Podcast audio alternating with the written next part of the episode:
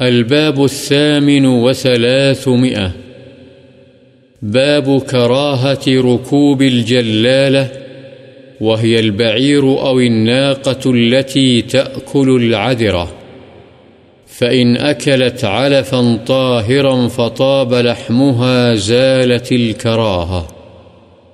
جلالہ جانور پر سوار ہونے کی کراہت کا بیان۔ اور یہ گندگی کھانے والا اونٹ یا اونٹنی ہے۔ اگر وہ پاک گھاس کھائے اور اس کا گوشت پاکیزہ ہو جائے تو پھر کراہت کا حکم باقی نہیں رہے گا۔ عن ابن عمر رضي الله عنهما قال نهى رسول الله صلى الله عليه وسلم عن الجلالة في الإبل أن يركب عليها.